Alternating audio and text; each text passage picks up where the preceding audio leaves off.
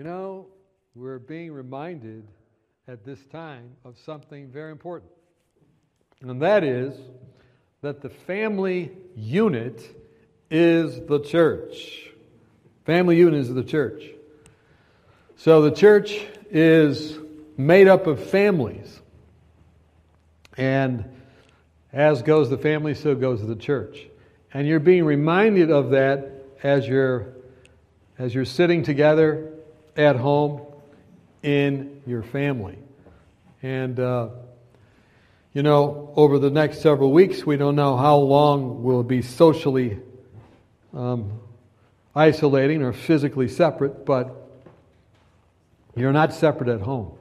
So I want to encourage you to reestablish the family church and the disciplines. Last week at our family, we were able to read what Elder Wilson had suggested with us last week the impending conflict. We read that chapter together, and we're able to do things that we normally wouldn't do because we're rushing here and rushing there. Maybe it would be a good idea to have some families take over the services on the weekend so we can see them leading the church here as well. So, um, so we're glad that you're here tonight.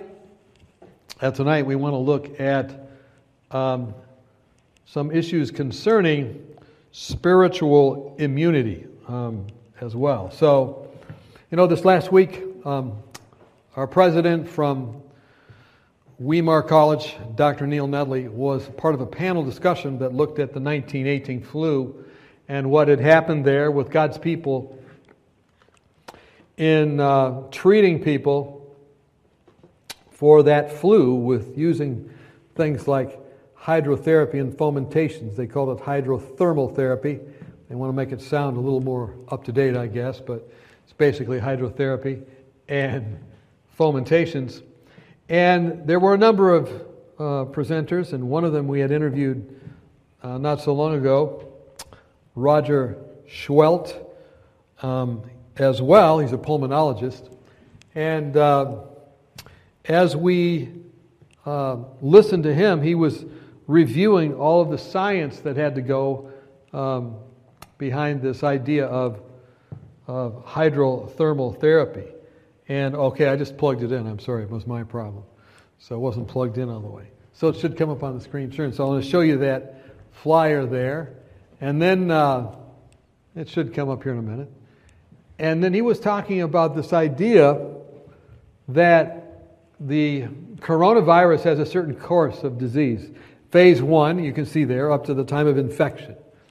And then after you get infected, you don't really know you're infected. You feel great, you feel fine, you feel just the same perhaps for five days. And this is the problem. This is why there's quarantining of people that don't even look sick.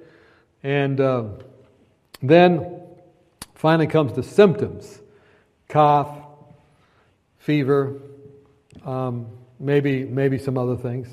And then those symptoms go on for seven days, and then you have admission, perhaps to the hospital if you haven't survived it. And then you have worse, short of breath. Now, the, the recent things coming out, just every day I'm reading stuff about this because I'm a part of a committee here that has to keep track of things. But now what they're finding is they try and keep people off the ventilators as long as possible. They try and turn them on their sides or on their backs, and they're using different beds and stuff because if they can avoid getting on a ventilator, it's always best. And but then if they get on the ventilator, it's uh, about a 50-50 chance they make it with adult respiratory distress syndrome in the ICU. And then, of course, they either make it or they don't at that time. So, as they looked at the course of the disease, phase one is that infection. Phase two is uh, 20% go to the hospital, the ICU, the ventilator, and if they don't make it, death. 80% have immune system success. So, as you know, as we look back at that, they said, look, during this seven day time period, during this time period where, or even before that, during phase one, where you know that you'll probably be exposed at some time in your life to this over the next year, before they get a vaccine or something else, you know you're going to be exposed. Why not work on enhancing your immunity? So that's what we've been talking about here at Weimar. Then Also, when you get the symptoms, for sure, start treating them.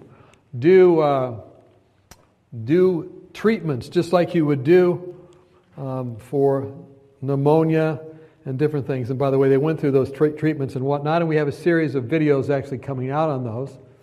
And then comes admission. And then, if you're admitted, and now there's a couple studies going on right now where they're actually doing studies in ICUs where they're actually giving hydrothermal therapy to people on the floor and in the ICU. And that's exciting. They're studying that to see what happens because they believe that some of these simple things that happened long ago with the Spanish flu would also help with that situation. So their working hypothesis, according to Dr. Seheult, was that the SARS coronavirus uh, downregulates innate immunity. It kind of sneaks past it, and it especially doesn't allow the monocytes to express themselves. Those are turned into macrophages and different things. So what we want to do is to um, enhance innate immunity, which is not strong enough, and, and strengthen it. The natural killer cells, the monocytes, and then this might even stop or prevent us from getting that. So these are the cells. You see these, uh, they come from the uh, bones. You have the mast cells, the basal cells, and then you have that monocyte that has a red box around it. and those then are, they, they go into the dendritic cells or the macrophages. And those macrophages are the ones that actually go in and they lock onto the virus and then they uh, engulf it and kill it. And so, what the virus has done is kind of been able to sneak past those. But if you can wake them up with hot and cold and different things, you can, uh, you can enhance and robust your innate immune, immune system. But I want to talk about some spiritual things that we're discovering as well. They've also discovered that there is a direct relationship, correlation between unforgiveness and our immune system which directly affects our healing processes. In other words, if in your life you have anger, you have bitterness, you're upset with somebody, and you have a lack of forgiveness for that person, it decreases your immune system. So, this would be a great time to bury the hatchet, to say you're sorry, to ask for forgiveness, or to extend forgiveness. What do you say? This would be a great time to do that right now. To ruminate on an old transgression is to practice unforgiveness. So if you're thinking about things and you're you keep putting them over in your your brain and again and again, and you're upset, you're seething. Maybe maybe you're upset because something that happened 40 years ago, and you still can't get over it. Maybe the person asked you forgiveness, and uh, you won't forgive them, and it just is now coming up during this time of stress. This is a very bad thing for your immune system, and so. Uh, this is the lack of forgiveness. Now, ang- angry, hostile interactions are known also, another research here from the University of Oxford, um, Religion and Health. Um, angry, hostile interactions are known to have a negative impact on immune function. Hostile behavior is associated with decreased natural killer cytotoxicity. In other words, those natural killer cells, they can't kill like they normally do because you're killing them because you're not forgiving. You're bitter and you're angry and you're killing yourself. You're killing your own protective cells when you don't forgive someone else.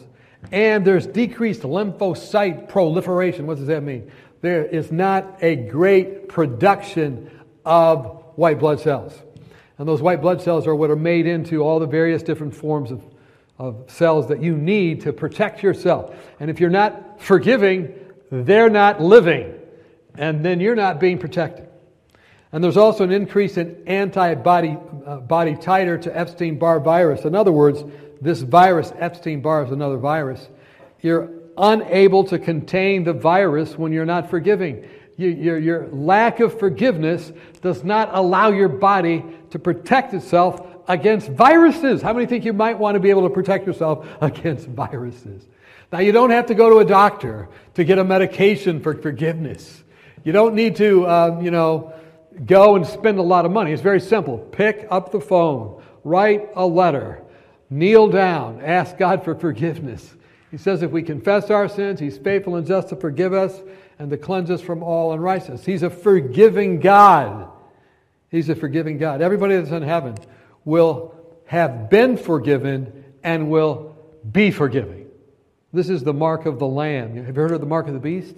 The mark of the beast is the accuser of the brethren. He accuses them day and night. He's always upset, he's always angry. But the mark of the Lamb is to not only understand that you're forgiven and have gratitude because of that. And by the way, gratitude is also an immune booster.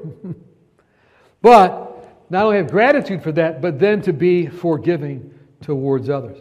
Now, there's another thing. The view of God as benevolent and forgiving or punishing and judgmental predicts um, the, uh, the proliferation of viral load as well in HIV people. So, if you believe that God is benevolent and forgiving, which He is, of course, right? He is a forgiving God. That's what it says in the Bible again and again. If you believe that, that's good. If you believe He's a negative God, harsh, judgmental, punishing, there's a big difference. If you have a positive view, you have slower disease progression with HIV, which is a viral type infection and you have better preservation of the CD4 cells. What are the CD4 cells? The CD4 cells are the ones that tell the CD8 cells, which are the killer cells, to get rid of the viruses. And so, if you in fact have a positive view of God, your generals who tell the other cells to do things to get rid of the viral cells, they actually function more effectively. But if you have a negative view of God, you think he's harsh, judgmental, unforgiving, predicts a faster disease progression over four years of time. How many think that's kind of interesting? So that's number one. Another thing that can boost our immunity, we already did some of this tonight, and that is in the area of music, singing and health. So we sang tonight. We sang even though there was basically nobody here. And by the way, you know, I've never heard myself sound like that before. I filled the whole room. I, I, could, I could actually hear myself singing. Usually, when I'm here, I can hear all you guys singing, and I can't hear my own lovely voice. But tonight I was able to hear myself sing. And man, I kind of held, how many of you noticed I held up some notes and I, yeah, it was great. It was almost like I was singing a solo or something. Well, anyway, singing in hell, Decreased feelings of anxiety, loneliness, and depression. How many think that might be good right now when you're at home? You're isolated. You feel lonely. Start singing. And next time I'm singing, sing with me on the TV. I was home last week watching the service here, and I was singing at the top of my lungs in my house. My kids looked at me. I said, What have you guys been doing when I'm not here? You're supposed to be singing like this. And when they knelt down, I knelt down. When they stood up, I stood up. When they turned in the offering, uh, I went outside. But no, I should have. I should have turned in the offering too, but I didn't have anybody to turn it into. So, anxiety, loneliness, depression. Children who sing in choirs, they get better grades. Choristers, choristers are also nicer um, they say. They were found to volunteer significantly more than the general public and give more money to charity. Studies show that brain activity involved with learning music helps counteract the effects of aging and cognitive decline. By the way, aging is not good for your immune system. So if you can put it off, it increases your immune response. It enhances neuroplasticity, can make more cells and regenerate them. It increases gray matter and the number and strength of neural connections in the brain. So you're smarter, you remember more, it relieves tension headaches and symptoms of irritable bowel syndrome. Also helps people with asthma and bronchitis to breathe. By the way, you want to, you want to breathe better at this time because if that virus gets down in there, it's a respiratory problem, right? So this would be good for it. But also, look at this. They also can help in um, in increasing the body's production of the antibody immunoglobulin A and natural killer cells, the cells that attack invading viruses and boost the immune system's effectiveness. Look at that! So if you're singing, you directly are countering the activity of viruses.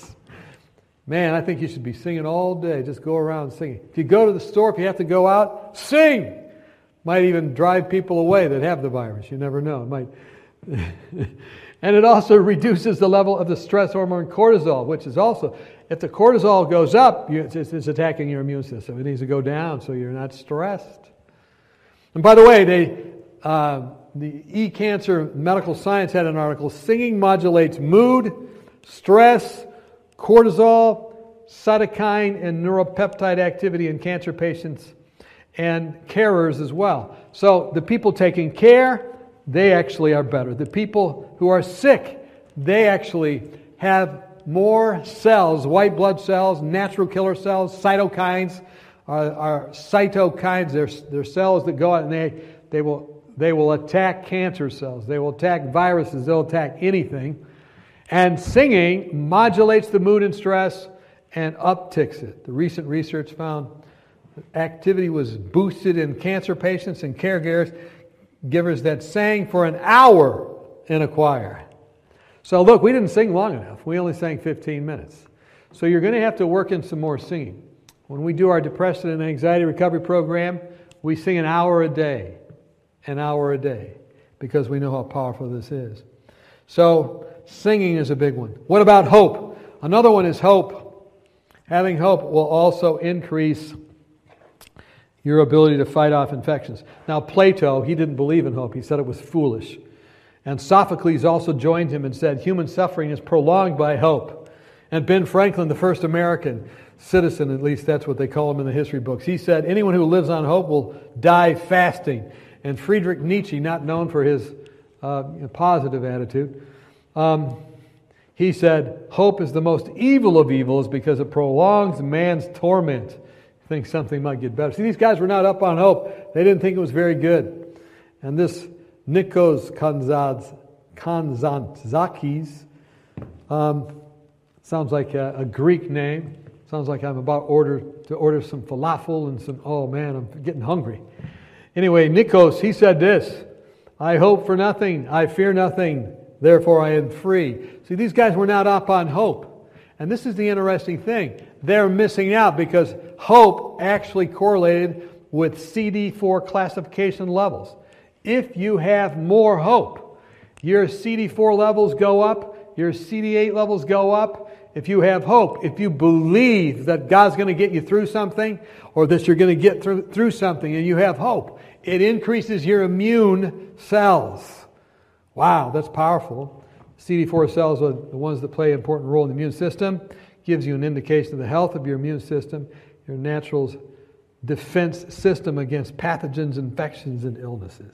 So, look, the reason we, we come to church, the reason we have midweek service, the reason I'm here, even though you're not, is because I'm hoping you're watching. Because if you're watching and you're singing and you're involved, guess what it's going to do? It's going to increase your hope. And I think that's important. Important enough that I drove over here and went through a bunch of things to do this service with nobody here.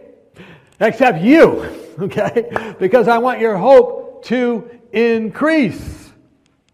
Wow. So, hey, by the way, text me, email me. Text me right now if you're watching. Say, hey, look, you're encouraging me, you're giving me hope. Let me know that you're out there. Now, let's talk about hope just for a minute. Hope is made up of two things there's the will to live, and there's the way to live. So, hope is not just some amorphous thing, something without a body or a structure. Hope is actually broken down in these main elements a will to go forward. I will go forward. I will finish the semester, even though I'm, I'm on classes on Zoom and I have to travel home. I will complete my assignments because I believe, uh, or, or hope. I hope we can have graduation. I really do. Now I really appreciate everything I've been through. Oh, I would take anything to have a graduation. Will there be one? Is there a way forward? And some of you have been emailing say, Is there a way we can do this? And by the way, we're looking for all kinds of ways to do that because we would love to have graduation and to see your smiling faces and those of your family. So, but hope is made up of two things will and way forward. And when that happens, you can have a high expectation for goal attainment. Both pathway and agency um, pathways, that's the way forward, and agency, that's the will to go forward, are required for hope. Oh, I got just got a text. One text. We are increasing our hope. God bless you. Thank you. Someone else text me, so I know I'm not here alone. That really encouraged me, increased my hope. Okay, so um, if you are if you're feeling like you don't have a will to go forward, you need to be with people who can encourage you. And then the way forward or agency, you need to be with people who can strategize, who can help you say, Yeah, I see that obstacle, I see that, but what about this way? What about that way? You know, I think God's kind of blessed me with that a little bit. I can help people maybe see different ways around stuff. Maybe He's blessed you as well with that. So clarify your goals. If you do that, if you know, by the way, if you you know if you don't know what you're sh- shooting at, if you don't know what you're shooting at, you probably will hit it, right? So you want to make sure you got a target, a goal, and uh, clarify that goal. That will increase your agency, and then look for those barriers and adjust them, and then as you go forward in progress, um, that pathway and that agency relationship strengthens. In other words, if you can have someone else working with you on the goal, working together, that is also a real blessing and also increases the possibility of you accomplishing that goal. So have that Zoom class period, get together on that on that chat and encourage one another and your goal will be realized. You will realize your hope. Now, here's the interesting thing hope was, was, was downplayed by all those people. Remember all those very significant philosophers? They didn't even believe in hope. They talked against hope. They said hope is nothing. But look at this. It was not until the Jewish Torah, that's the first five books of the Pentateuch Genesis, Exodus, Leviticus, Numbers, and Deuteronomy was hope seen as a good thing. The Torah talked about hope, and the Judeo Christian tradition elevated hope to the equivalent of faith and love. Hope, faith, and love in the virtue of human beings. Maybe this is why Christians live on average 14 years longer than people that are not Christians. Maybe this is why people at age 55 and beyond, Jewish people, live about 28 years longer than other people.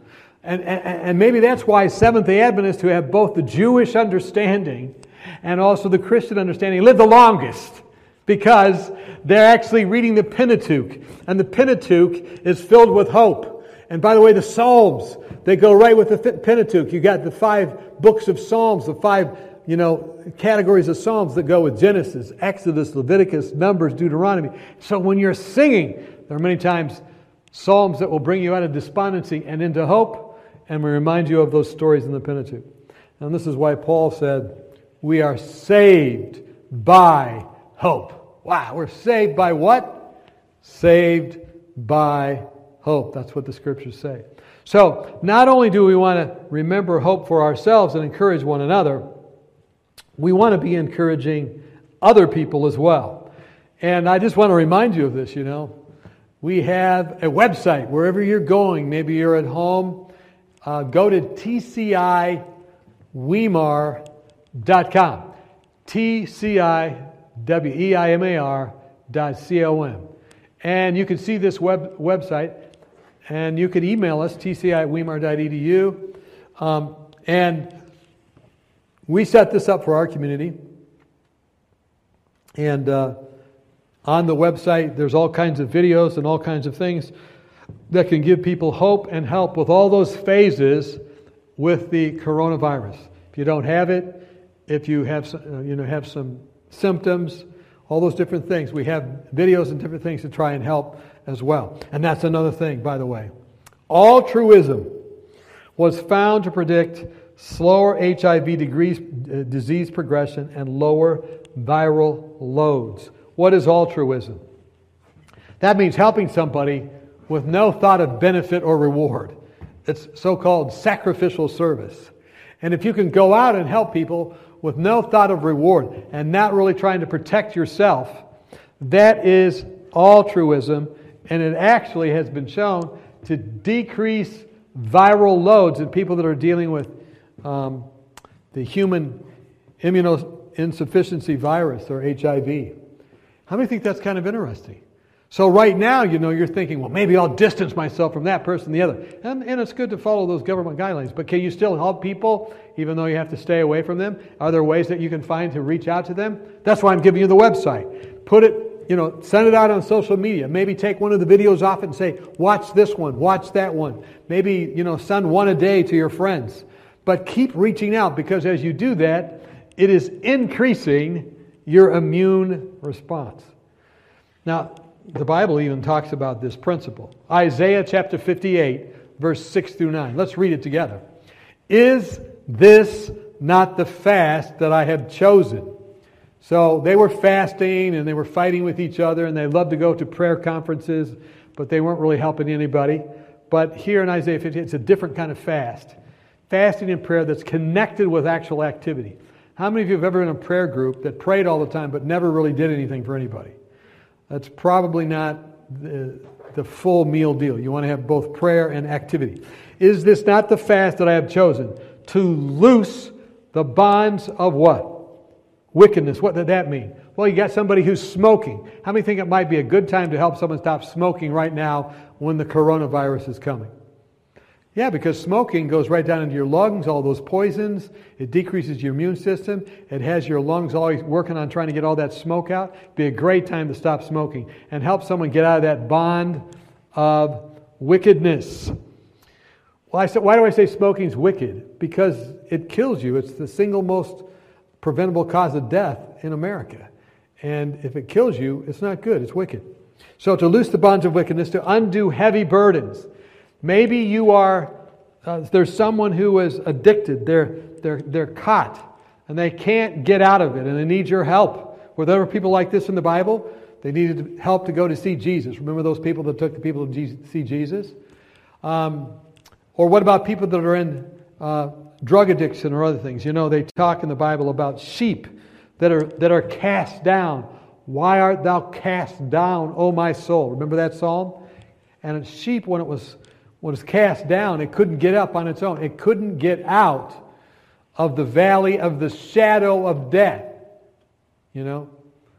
That valley of the shadow of death that Psalm 23 talks about. The only way it could get out is if the shepherd took his staff and put it around his neck and pulled him out. That's the only way it could get out. And so, this is what it means to loose the bonds of wickedness, to undo heavy burdens, to let the oppressed go free, and that you break every yoke is it not to share your bread with the hungry? Or that you cast or bring to your house the poor who are cast out? I talked to a man yesterday, and he was helping one of the students here with some resources to finish the semester because they didn't have finances. And I was thanking him for that. And he said, I wish I could do more, but I can't because I've deferred all my wages. I said, What do you mean you deferred your wages? He says, For the next three months, I'm giving all my money away to the people in my church that have lost their jobs. I don't need the money, but they need the money. Uh, how many think that's, that's, that's fulfilling this? This is altruism. It is uh, sharing the bread with the hungry. Bring to your house the poor who are cast out. And that when you see the naked, you cover him. And that you hide not yourself from your own flesh, taking care of the people in your own house. Then, what's the promise if you do that? What's the promise if you're involved in these altruistic acts? What's the promise? Then your light shall break forth like the morning, and your healing shall spring forth speedily. What's it saying? The research says if you're involved in altruism, it decreases viral loads. It helps you fight off viruses. It helps you get rid of them. And this text is saying exactly the same thing. If you're helping people, what will it do? what will it do? It will make your healing spring forth speedily, and your righteousness shall go before you. By the way, that righteousness is given to you by Christ, right? Your righteousness is His righteousness because of yourself, you can't be altruistic. You can't do any of this unless you're like Christ. I'm going to show you a very interesting article in just a second. But if you look at Christ, this is what He did. Did He come out of heaven? Is heaven, does, is there any sin in heaven? No, He kicked it all out, right? So He comes down into the quarantine zone down, down through the ionosphere, through the stratosphere, through the atmosphere. And he comes down, down, down, and he comes into uh, the world. And he doesn't come to the best place, he comes to the worst place. Can any good thing come out of Nazareth? And he comes to the poorest place. He comes to the place where most people living today are very poor in Africa. And he comes to a place that's under a dictatorship. And he comes to a place that looks very bad. And he goes down, down, down, down to identify with the outcast. And then he helps them altruistically. And when people see what Jesus did, then they, they're filled with gratitude. They give their hearts to him, they give their lives to him. And then he covers them with his righteousness. And then his righteousness goes before them. They start being like him. The glory of the Lord shall be your rear guard. So here you have his righteousness goes before you, his glory is behind you. You're not going to get attacked from behind or before. You know, the virus is not going to attack you from behind or before, you know, or, or, the, or the sickness or the illness or whatever it is. You're attacking it. Then you shall call, and the Lord shall answer. You shall cry, and he will say, Here I am. At the first part of the chapter, you go, they were praying and no one was answering. But now, because they're involved in having prayers that are connected with actual altruistic, not just self serving, but altruistic activity, true, uh, disinterested benevolence, not having anything in it for you, but just doing it to help others, God begins to be very present in people's lives like that, not just for physical healing, but also spiritual connection. Now, this is a picture of my grandfather, my great grandfather. Do I look like him? I'm going to take. What, what do you think? Maybe not at all. This right here? No? Yeah, his eyes are bigger. Okay. This, thank you very much. Um, I don't want to know, know, if I need you as a part of the worship team in the, in the, in the future. But anyway, so um, uh, you can text me if you think that, that I look like him. I haven't gotten very more text. I just had uh, a couple texts tonight. So anyway, this is my great grandfather. Now, my great grandfather, he lived during this time of the Spanish flu. And he had learned, he had gone to Boulder, Colorado, to the hospital, the sanitarium there. And they had given him to the hydro guys. And the hydro guys had sprayed him all different ways. And he had learned all about hydrotherapy. And then his wife, May, that was my great grandmother.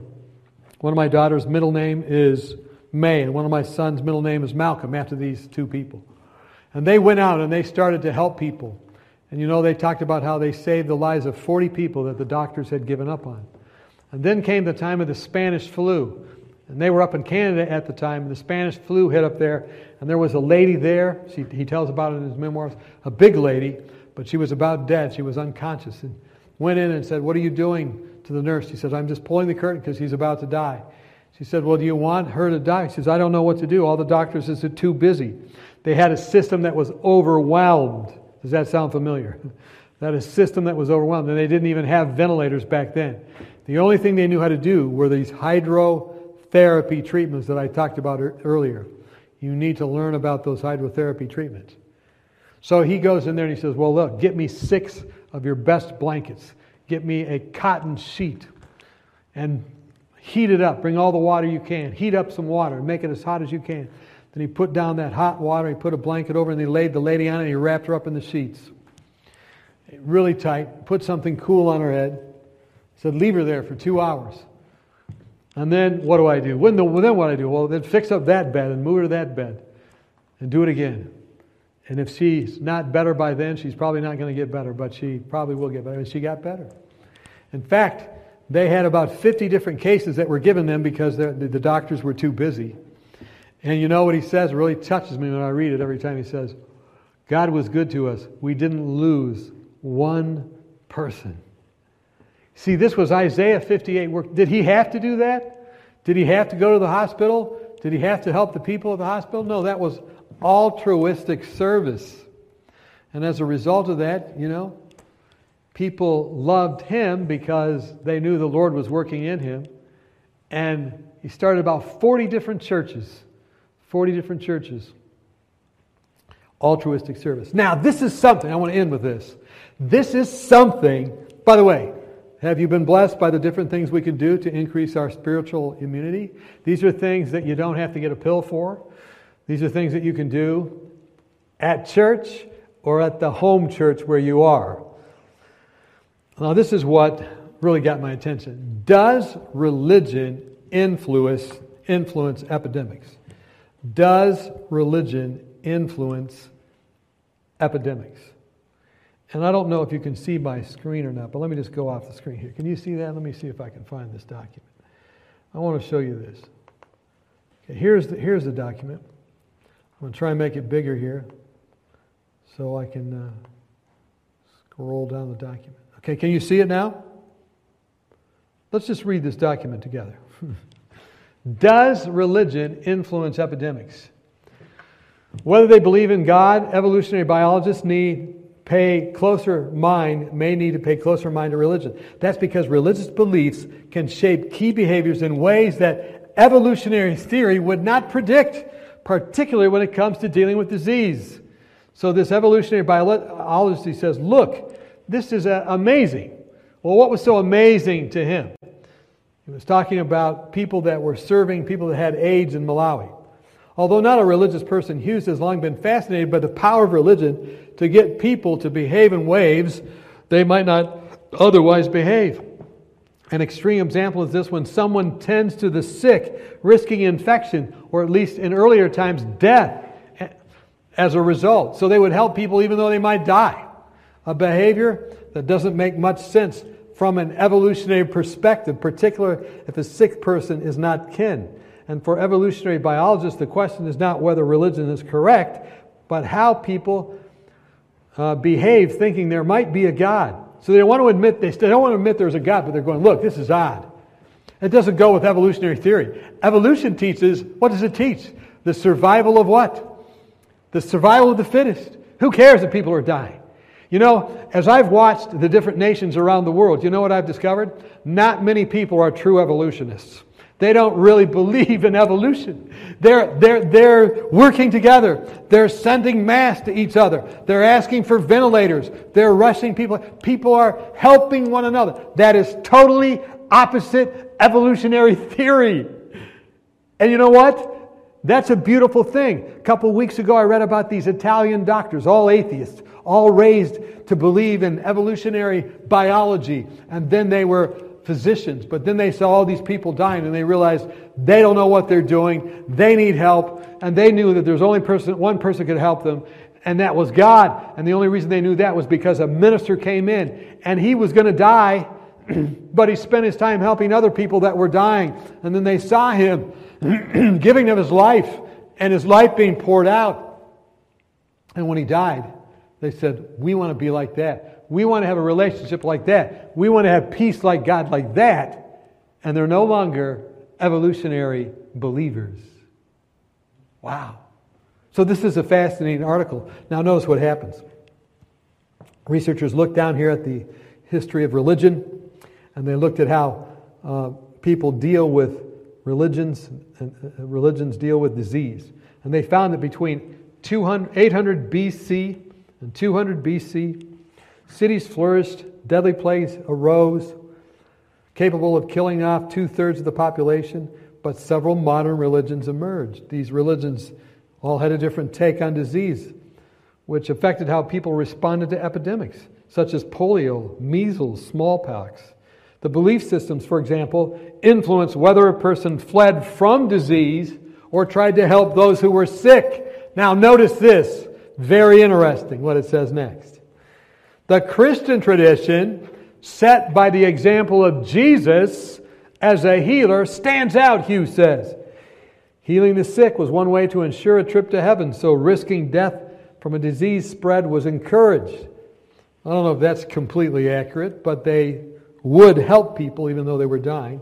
Other religions did not promote such extreme altruism then he talks about Islamic teachings basically disavowed the existence of contagious disease, although some people understood it. Jewish believers attributed the death of God to God's will and promoted the idea that only God could heal, so they weren't as engaged. But you know what? The Christians were more engaged than anybody else. The Christians went out there and helped. In fact, they surveyed in Malawi 3,000 people from 1,000 villages across that African country. And they asked questions about religion and AIDS. In other words, autoimmune deficiency syndrome. Immunity is down, unable to fight off the uh, human insufficiency virus, which um, affects 1 in 14 Malawans as the leading cause of death.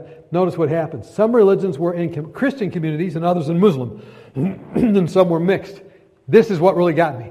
About 30% of Christians regularly visited the sick that had AIDS, whereas in the Muslim communities, only 7% did. And they attribute this to the fact in the study that they were Christians and trying to be like Christ. And so they were helping people who were sick. And then in the past five years, it says 400 of those responding have shifted religions, many of them moving to Pentecostal or African independent churches, places where the promise of receiving care is greater and the stigma of AIDS is less. How many think that's a fascinating article? Fascinating. Why is it so fascinating? Because as we look to Christ, as we look to his way of dealing with sickness and disease, we realize that his example was to spend and be spent for the cause. His example was sacrificial service. And uh, he didn't die because of a physical sickness. He took all, he, he was doing all the physical things. He, he probably act, walked on an average, they think, of 20 to 25 miles a day. He had a wonderful diet. He was filled with hope. He was filled with forgiveness. He had all these different things going. You know what he died of?